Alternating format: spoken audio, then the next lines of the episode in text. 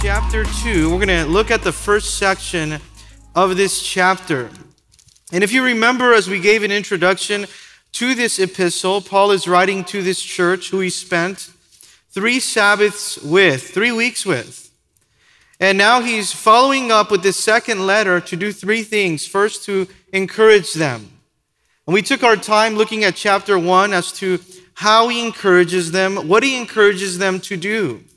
He's encouraging the believers to be faithful considering the return of Jesus Christ. He's considering the believers to be faithful in love, to be faithful in loving one another, in now staying true to the Word of God, in having their faith grow and flourish, and enduring and persevering through trials because this church was undergoing persecution. So he encourages them in the hour of persecution. But now in chapter 2, he enlightens them. What does he do? He enlightens them, gives them clarity regarding end time events. He's telling them now the timeline of the events regarding eschatology or the last days. And then in chapter 3, what he does is then he exhorts them about their carelessness. He says, Don't stop working. Don't just become lazy because you know Jesus is coming. Don't stop working. Don't stop paying your bills. Don't stop being a good witness now that you know that Christ is coming. So he does three things. He encourages the believers, he enlightens them, and then he exhorts them. And today, as we look at the enlightenment, as we study that first half of chapter 2, we're now looking at the fact that here Paul is giving them clarity regarding the events that will take place in the last days. Now, I want you to know something here. Bible prophecy is not for us to build a calendar. Bible prophecy is given to us to build our character. Not to build our calendar, but to build our character. And what was now happening here in this church is that not only was persecution disturbing the peace, but also false teachers were disturbing the peace. So this church no longer has peace right now. They're troubled. They're afraid. In fact, some of them are confused. They're confused about the times that they're living in. And I want you to know as you come to church, as you open your Bible, you receive God's word, there is no reason why the believer should be confused when you have the Bible. You should be studied. You should be aware. You should have a Bible literacy so that you understand the events that are taking place in our world. And notice what happens here is that he's telling them don't be confused about Bible prophecy because of the deception that's coming into the church.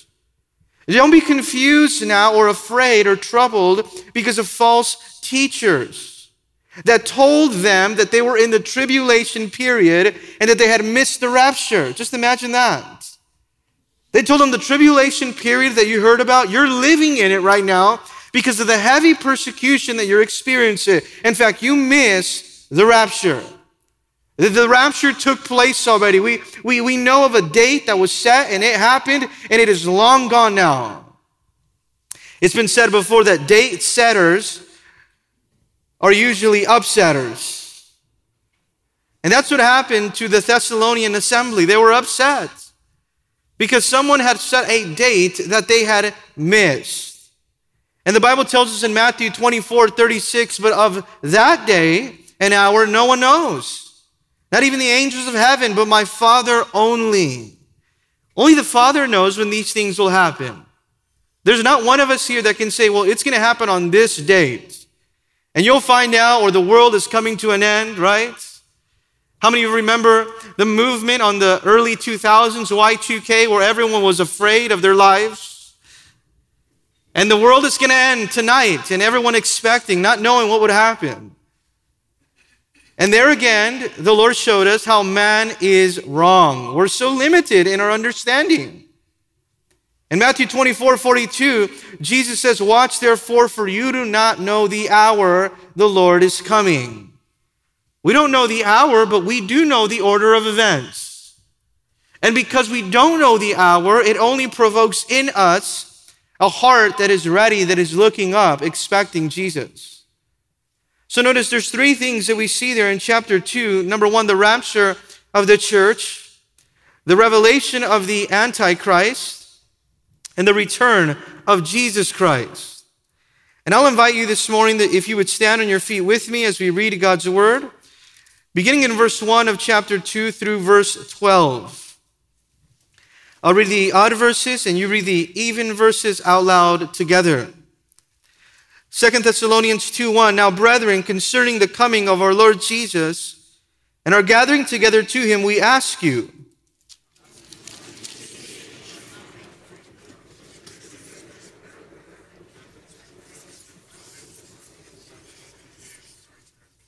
Let no one deceive you by any means, for that day will not come unless the fallen away comes first and the man of sin is revealed, the son of perdition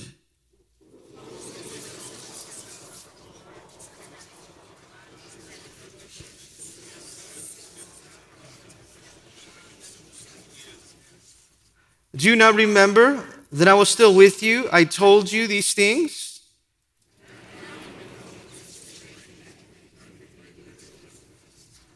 For the mystery of the lawless is already at work. Only he who now restrains will do so until he is taken out of the way.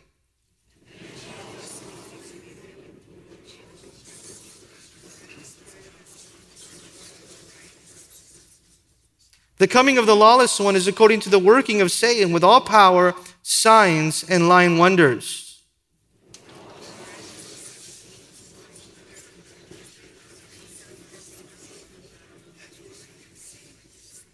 And for this reason, God will send them strong delusion that they should believe the lie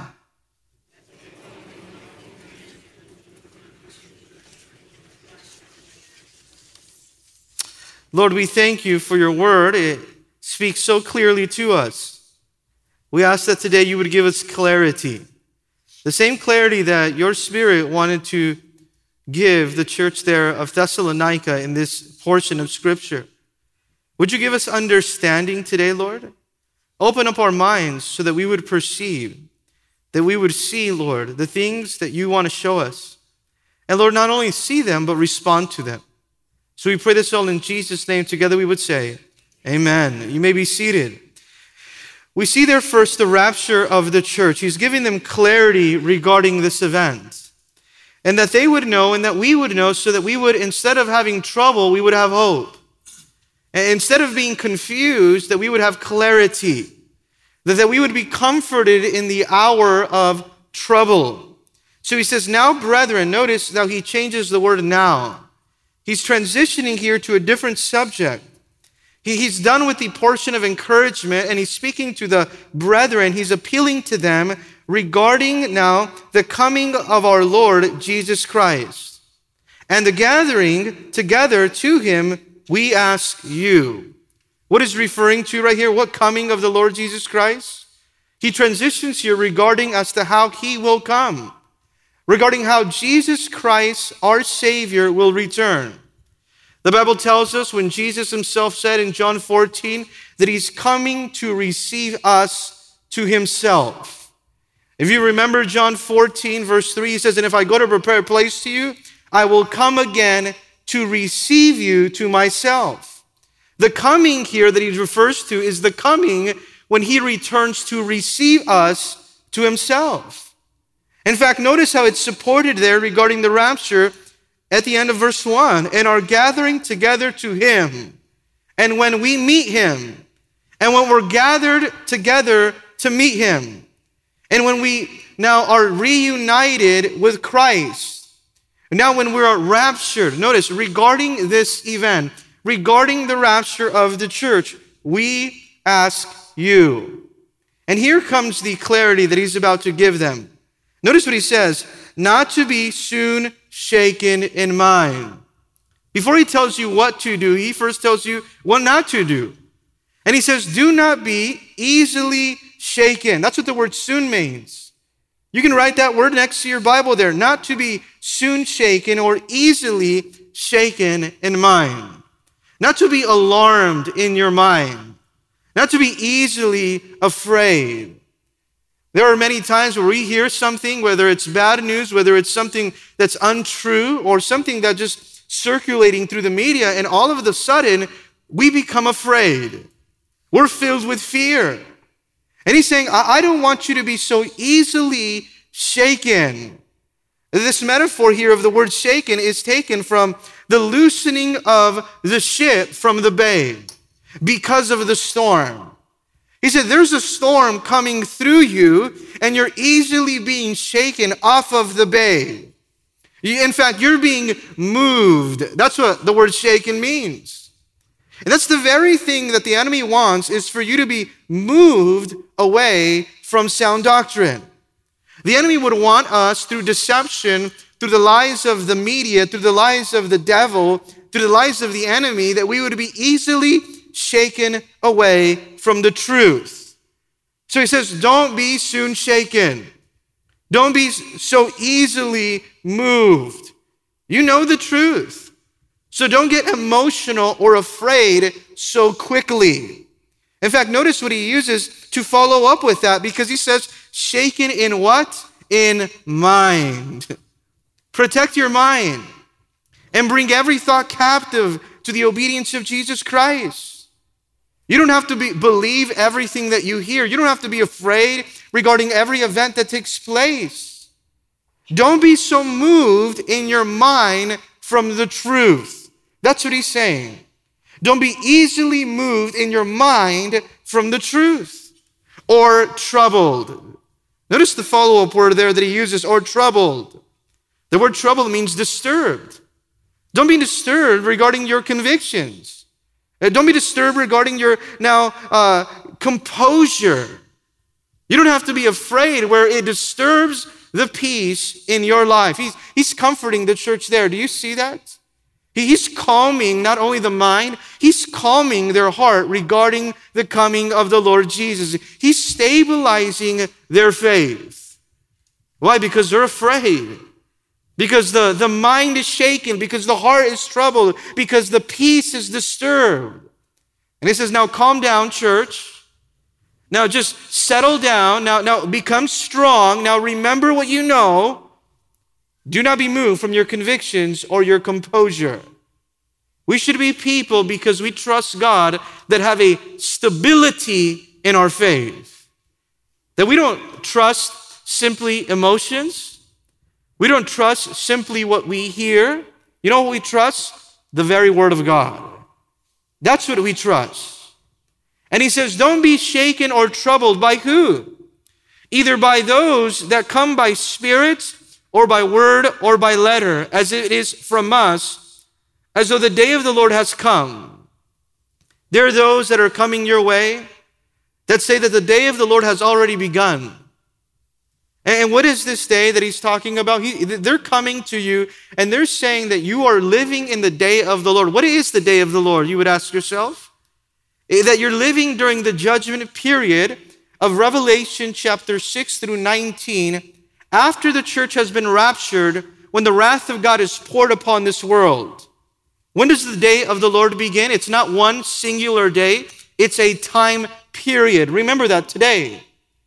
You have to know this. The day of the Lord is a time period. It begins after the rapture of the church, when the wrath of God, the judgment of God is poured upon the church, upon the world, after the church has been raptured. And it ends with the second coming of Christ, where we come with him and the millennial reign. Now, why were they troubled in this? Because they were going through present tribulations, because they were going through present now persecutions. So there were those that led them to believe this is the tribulation period. This is the wrath of God. This is what we heard about the wrath of God being poured upon this world. But notice how they would come in three manners. Number one, by spirit. That's how false teachers oftentimes come. And notice what they'll say, thus says the Lord. I have a word from the Lord, they'll say. Or you know what, I think that I'm a prophet. Or I have a message from God. Now, I'm not saying to not be open when God wants to use someone to speak to you or through that person to you. But you notice it must be consistent always with Scripture. We must test every spirit, the Bible says. And there were those that were coming thinking, well, by the Spirit of God, I come and I'm telling you this. I'm giving you a false teaching. Or notice, not only by Spirit, it also says here, by word. What does that mean? That they're troubling them, saying that they're coming and they have a special revelation from God. This is what the Word of God means. Or have a, a word of God for the church. No, notice, there are those that are coming saying, Thus says the Lord. There are those that are coming with false heresy and teaching using God's word.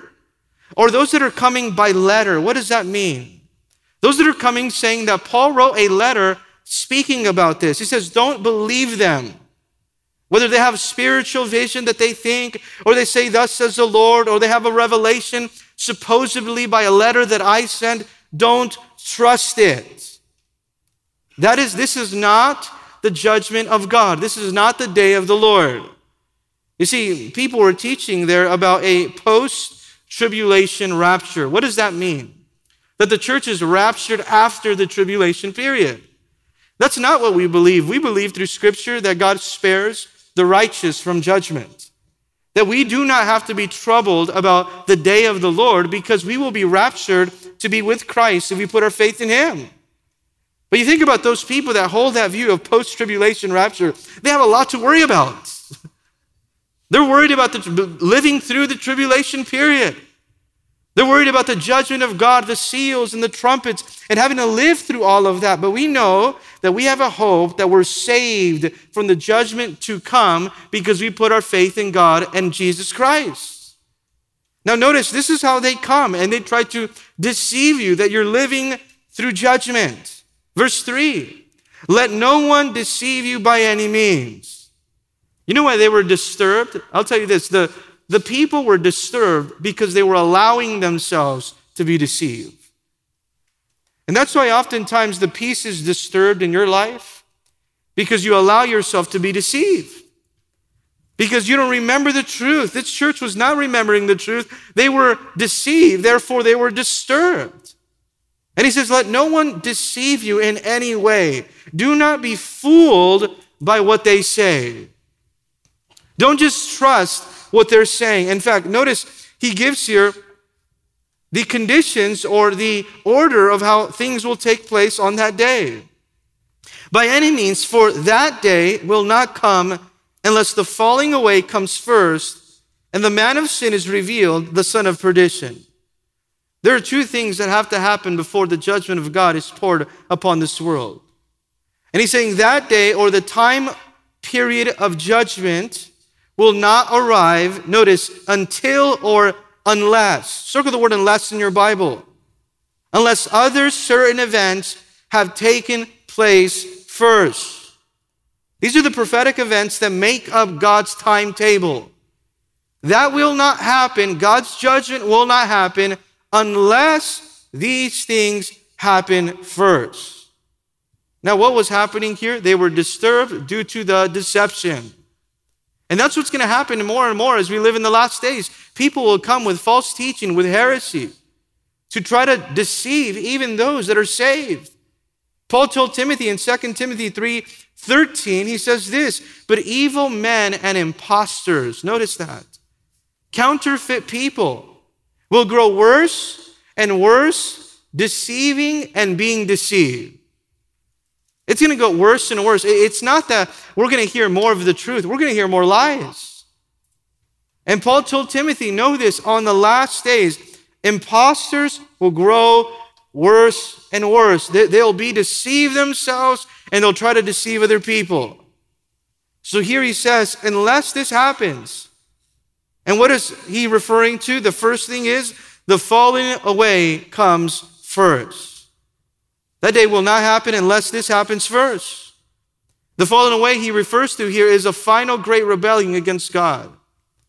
In fact, it's what we know of as the great apostasy. That's what it means, falling away, apostasia or apostasy, falling away, a departure from the truth. Before the judgment of God comes, there's going to be a great departure from the truth. And it doesn't mean just merely disbelieving the truth, but it's an aggressive revolt against God and against the truth. Before the judgment of God comes, notice what's going to happen. People will turn away from God and people will turn away from the truth. That's what it means to apostatize, to turn away from the truth. They will renounce their faith. It is interesting that more and more we're hearing people renouncing their faith. Even people that were Christian, people that profess their faith publicly, they're saying, you know what, we once served Christ, but now we don't believe the Bible. Or we're not Christian anymore. Or we don't believe the Bible is the inspired and inerrant, inerrant word of God. That, that maybe it's not totally true, it's not completely true, or that we're not saved by grace. Notice these things that are going to happen, or we don't believe that Jesus will come again. A liberalism that is coming to the church. And you know what he says here? On the last days, people will turn away from what is true. And they'll start believing other things. A postmodernism, a liberal theology, a heresy. People will depart from what is truth. They will depart from their faith. That's what's going to happen. In fact, I want you to write this down. 1 Timothy 4 1, it says, Now the Spirit expressly says, that in the latter times some will depart from their faith. Notice that. Giving heed to deceiving spirits and doctrines of demons. On the last days, what's going to happen? People will depart from their faith. They would have been walking with the Lord, they're going to turn their back on God. That's what apostatize means. They're going to turn away from the truth. In 2 Timothy chapter 3, verse 1, notice what it says. But know this, that in the last days, perilous times will come. What kind of di- times? Dangerous times will come. For men will be lovers of themselves, lovers of money, boasters, proud, blasphemers, disobedient to parents, unthankful, unholy, unloving, unforgiving, slanderous, and without self control. Those are all words that describe the present time we're living in.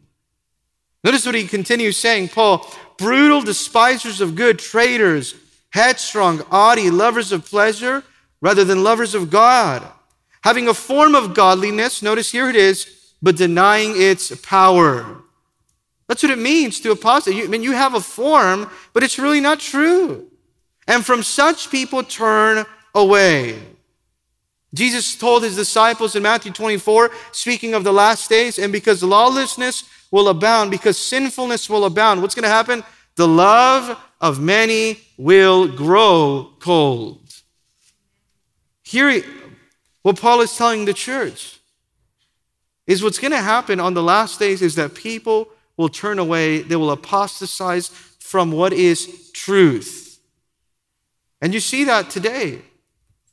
What does the world say? That they say that, that what is wrong now is right. And what is right now, or what is right now, is wrong in their eyes. There's no level of truth, there's no level of morality. Truth can mean anything to anyone these days. And he says that's the very thing that's going to happen. People will turn away from the truth, they'll apostatize from their faith, they'll leave following the Lord Jesus. They'll depart. That's what the, world, the word means to depart. This day of judgment cannot come until there's a great rebellion against God first. And notice here the second now thing that must happen before the judgment of God is poured upon this earth there. Verse 3 says, Also, and the Son of Man, or the man of sin, is revealed, the son of perdition. Notice how he describes here this man. It's the man of what? Sin. Until that man who is the man of sin is revealed, or the man of lawlessness is revealed, who nobody knows who he is, then the judgment of God cannot come upon this earth. Who is this man that he's referring to there in verse 3? The Antichrist. And we know and we hear of them in the book of Daniel and the book of Revelation as well, but here is referred to with two titles. The titles that he's given here is here first the man of sin and the son of perdition. First, he must be revealed before the judgment of God is poured upon this world. And the Antichrist, that word anti means against or instead of. That's exactly what the Antichrist is going to want to do during the time of judgment or during the period of judgment after the church is raptured. He's going to want to oppose Christ. He wants to come and be worshiped instead of Christ. That's what he means, anti Christ. That's what the name means. He wants to come and instead of Christ, he be worshiped. And instead of Christ, he be obeyed. And notice what it says here. It also calls him not only the man of sin, but the son of perdition. The word perdition means the one who brings destruction. Think about what the Antichrist is going to bring. That his character is described by one who brings the opposite of salvation. What is the opposite of salvation? Destruction. Unless he is revealed, the wrath of God will not come. This person that he's describing there in verse 3 is the ultimate personification of evil. It's the devil here manifesting himself through the Antichrist, the, the culmination of everything that is opposed to God. And know this, even now, the, the spirit of the Antichrist is at work. The Antichrist may not be revealed, but his spirit is already present here in this world. It's at work. And in 1 John 2 18, John tells the church this little children, it's the last hour. We're living in the last days, and if they thought they were there in that time, just imagine where we are today. And as you have heard, the Antichrist is coming, notice. Even now, many Antichrists have come, by which we know that it is the last hour. Many have come, false prophets, those who say that they're the Christ, those who want to be worshiped instead of Christ, those who come and oppose Christ. In 1 John 4, verse 2, it would say, By this we know the Spirit of God. Every spirit that confesses that Jesus Christ has come in the flesh is of God. And every spirit that does not come to confess that Jesus has come in the flesh is not of God. And this is the spirit of the Antichrist. Notice this, What you have heard was coming and now is already at work. What is the spirit of the Antichrist? Anything that comes against Christ Jesus. And you know he's already at work because if you go to work, if you go to the grocery store, wherever you go, just say the name of Jesus and look at the way people respond. Everyone is anti-Christ already. The spirit of the Antichrist is, is, is now ruling in this world in such a way that people want nothing to do with Jesus. That's the spirit of the Antichrist that's already at work. And the devil has been at war with God since he was Lucifer rebelling against God and he tried to capture God's throne there in heaven. If you read uh, Isaiah 14, verse 12, what did it say, O Lucifer? He was a worship leader. And what did he think one day? For you have said in your heart, he says, I will ascend into heaven, I will exalt my throne above the stars of God. That's what one day he thought. You know what? Let me exalt myself too. That's a scary thought. Think about that. If pride was able to enter into Lucifer in heaven, you don't think that pride can enter our heart here on earth? What did he think here? I will exalt my throne above the stars of God. I will sit on the mount of the congregation. That's what the Bible says that he thought. On the farthest sides of the north, I will ascend above the heights of the clouds. I will be like the most high God, thinking that. I want to be on the throne. I want to be like God. I want to take the glory. You know what the Lord says? Yet you shall be brought down to Sheol to the lowest depths of the pit. So he was cast down to earth. And here he's describing the Antichrist. Notice verse 4. What does he want? The Antichrist who opposes and exalts himself. The Antichrist wants to be, instead of Christ, he wants to oppose the truth and anything that's contrary to God, anything who's contrary to the truth, he opposes, but then he also exalts himself. What does he desire? Not only to be instead of God, not only to oppose the truth, not only to oppose Christ, but here also this He wants to be called God. He wants to oppose everything that is called or is worshiped to God. He wants Himself to be worshiped. This is why He exalts Himself. Notice, above all that is called God or that is worshiped, so that He sits as God in the temple of God, showing Himself that He is God. Notice what he does, the Antichrist. Indwelt by the devil. He wants to be worshiped instead of God. He sets himself up. Where does it say? In the temple of God, he takes the seat. he sits there as the temple of God there is rebuilt, and he's showing himself saying, I'm God. He claims to be God. You know what the Antichrist wants to do, what the devil wants to do from the beginning of his existence is to dethrone God and enthrone himself. That's what pride wants to do. Every single day, you know what the pride wants to do? It wants to dethrone God and enthrone self. And that's exactly what happened there.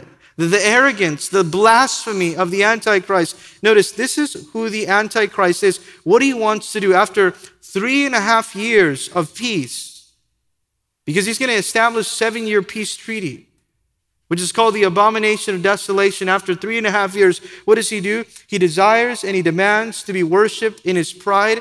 He has a demonic empowered influence over the world.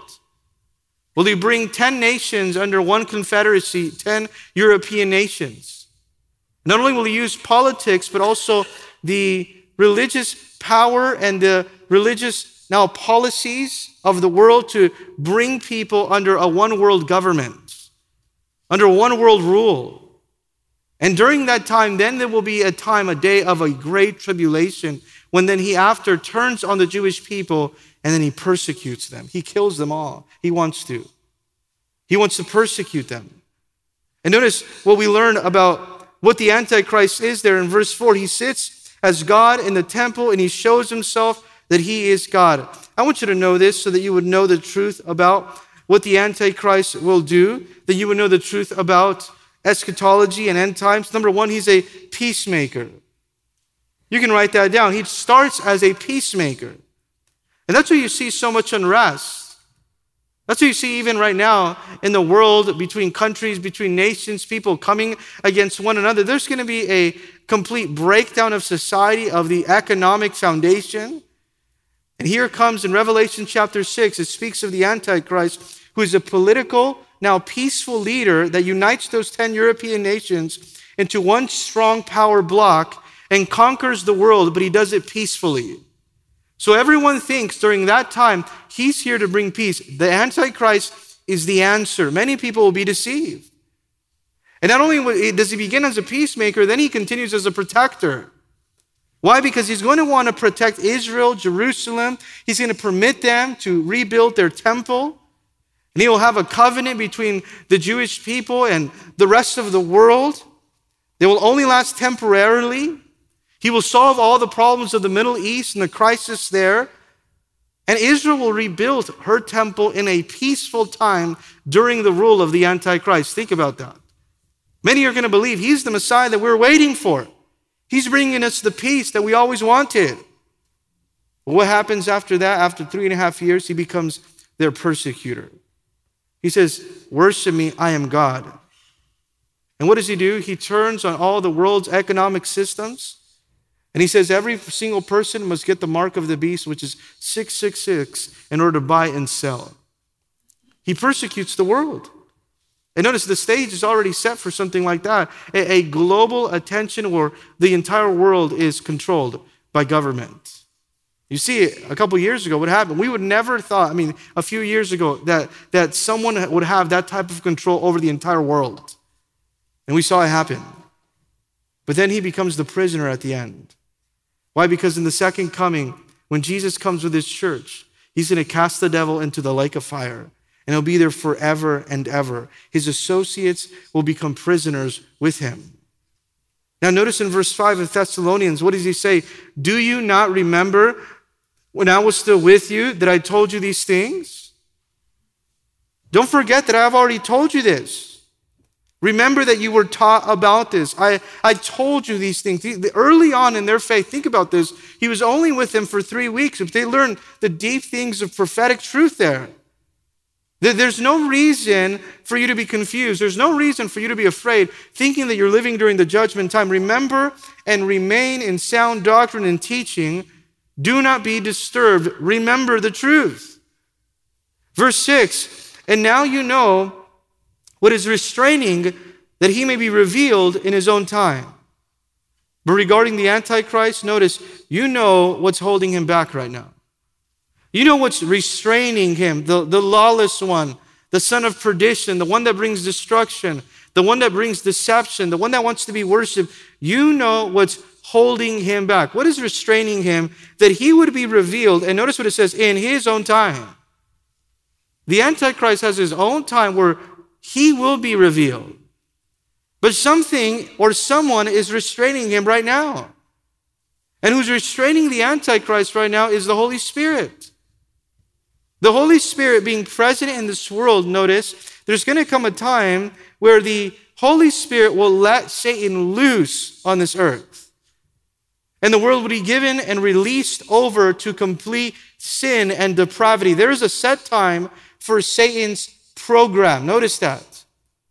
And what's holding back that program or that time is the Holy Spirit. This is what it says in His own time. Only when that time comes, then He will be revealed.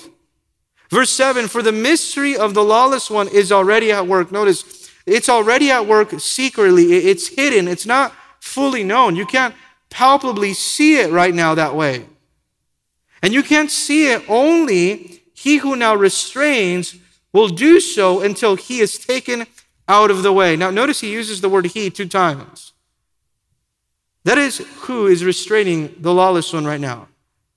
Yes, the Antichrist is secretly at work already, but only until the one, uh, only until he who is holding back the sinfulness or the lawless one until he steps out of the way, only until he is now finished with the restraining ministry upon the devil's work now, only until he's removed out of the way, will then the Antichrist have power to take over the world. You see, the Holy Spirit still, Holy Spirit will still be present. And it will seal tribulation saints, the 144,000 Jews that will be saved, will carry the gospel to entire nations of the world during that time, during the time period. And notice, some people will be saved after the rapture, yes, but it's going to cost them their life to live for Christ. Some will be martyred for their faith. Revelation chapter 7 tells us. But the Holy Spirit, during that time, He will not restrain the forces of evil like He is right now. So notice verse 6 and 7. The Antichrist, the spirit of the Antichrist, still today is being restrained.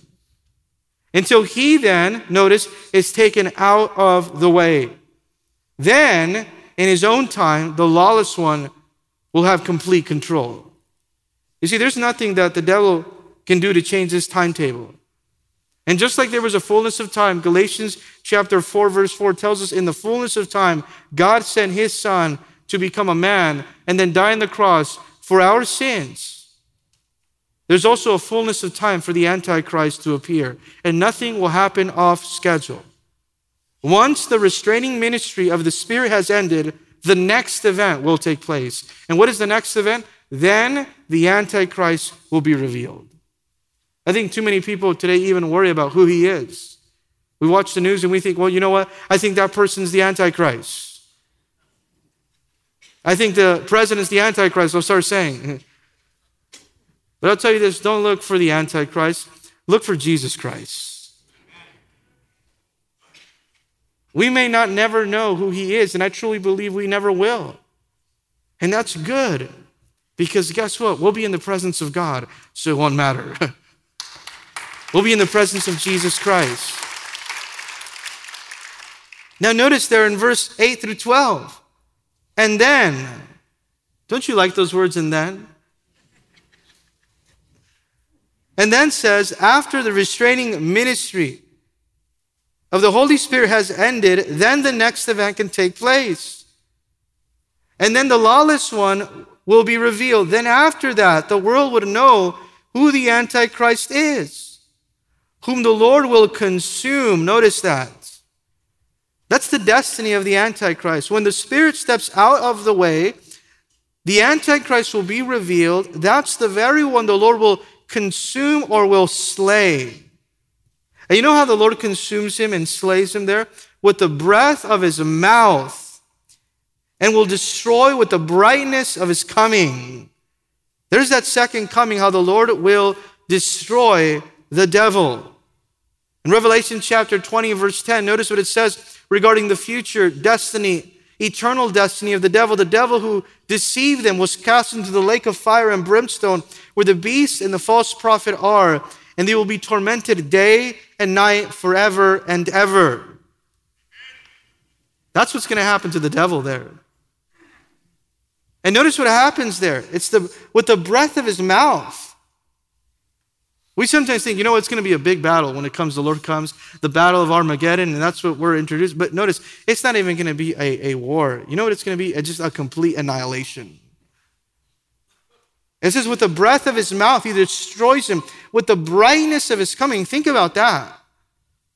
God is going to judge the Antichrist, the devil, just in his presence, the brightness of his coming, and then he'll be tormented in the lake of fire. He'll be now damned for eternal judgment. Notice verse 9 it says, The coming of the lawless one is according to the working of Satan. And notice the Antichrist will come with false power. He's going to come with signs, he's going to come with miracles, he's going to come with lying wonders. But they're going to be demonically empowered.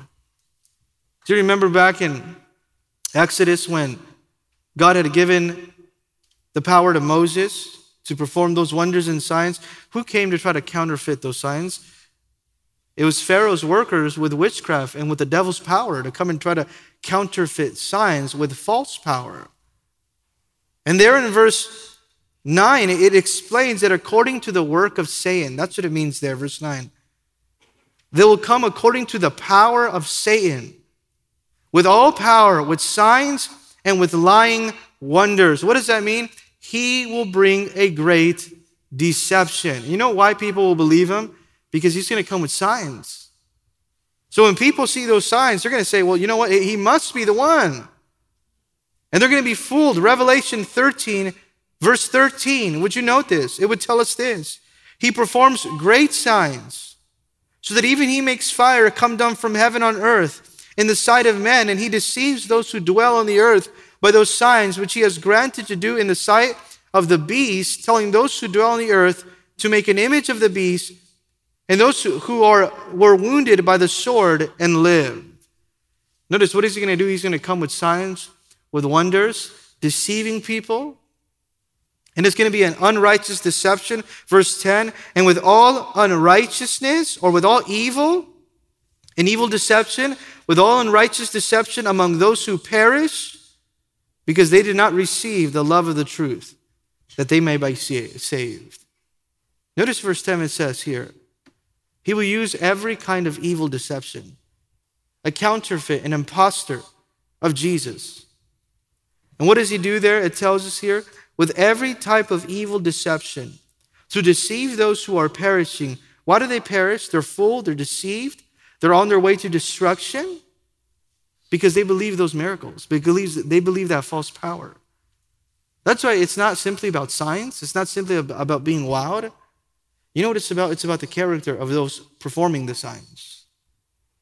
And you know what miracles do? You know what signs do? Even today, in this present time we live on, signs and miracles, they don't point to man. If they point to man, that is not God. You know what they point to? They should always point to God and to Jesus Christ giving God the glory. And notice here the purpose of his miracles in, verse 10. What does it tell us? The purpose of the miracles of the Antichrist is so that they would believe deception. What were the purpose of the miracles of Jesus Christ? Is so that people would believe the truth. And it says here in verse 10 that they may be, notice, they're going to perish because they did not receive the love of the truth. Because they refused to love and accept and receive the truth that what? Would save them. Their hearts would be so evil of people that they would not even have love any longer for the truth. That's when the enemy takes complete control, where people don't even have any love for the truth anymore. They have a heart for deception, they have a heart to follow whatever the devil puts before them. And I want you to know this, even as we read this text, that the devil knows that one day he's going to be judged eternally in the lake of fire. He knows that. But you know what he wants to do? Why the deception is so important? Because he's so miserable when it comes to his sentence that he wants to take as many people with him as possible. This is why it says the people could have been saved. But what happens? They refuse to receive the truth. They refused there. In verse 10, it says, They did not receive the love of the truth that might be saved. They, they could have been saved.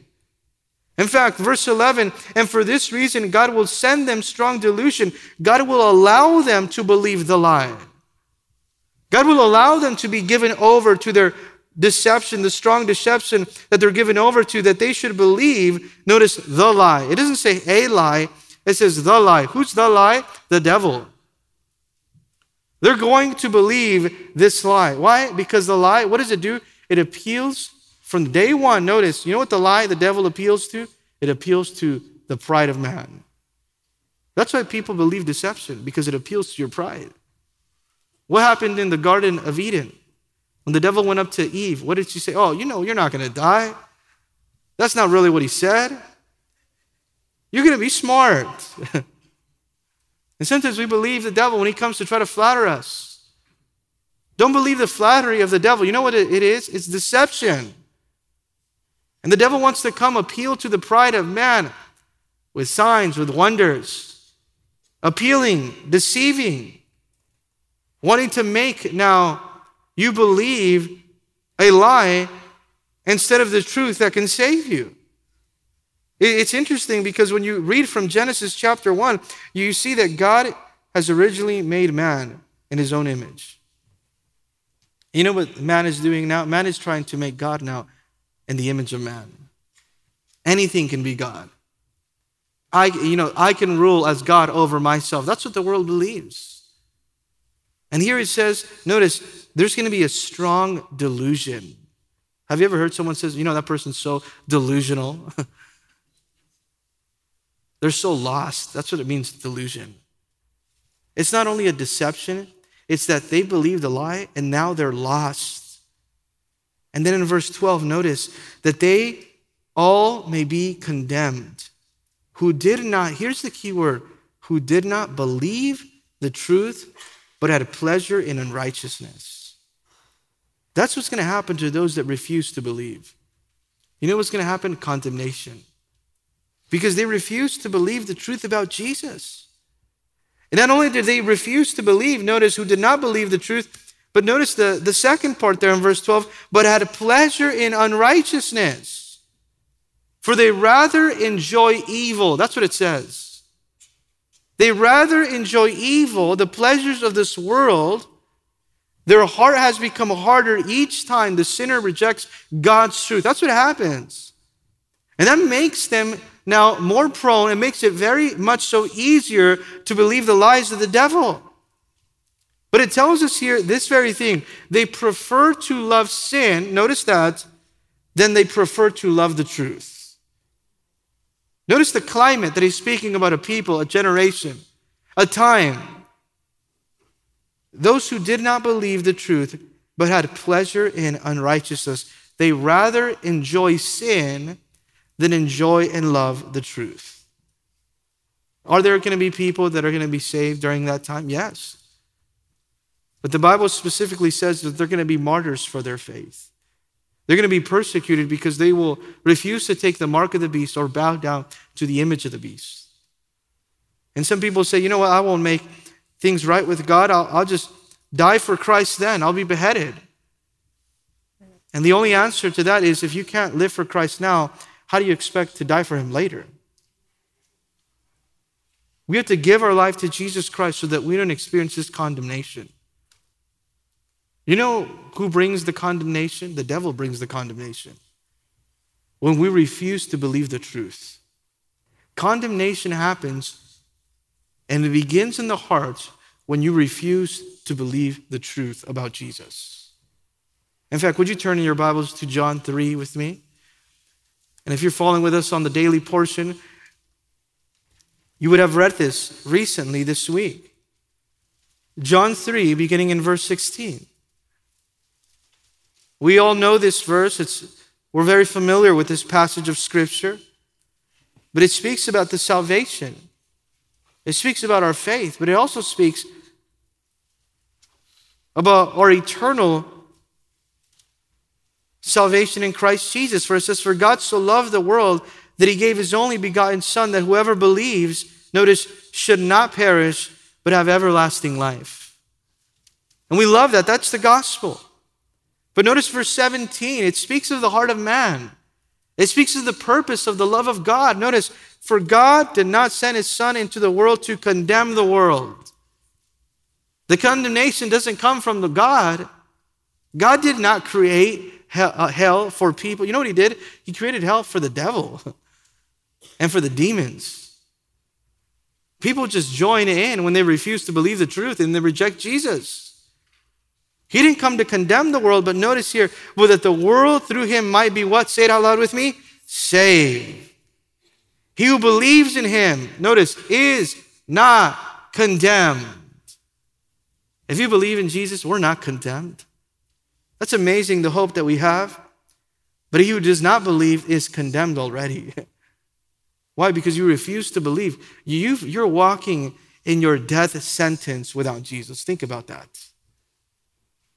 You're condemned already because he has not believed. Notice, because you have not put your faith in the name of the only begotten Son of God. You want to know that you will have eternal life? Then believe. You want to know that you're going to go to heaven? Then believe in Jesus Christ. So that you don't have to experience this day of judgment. Let's pray.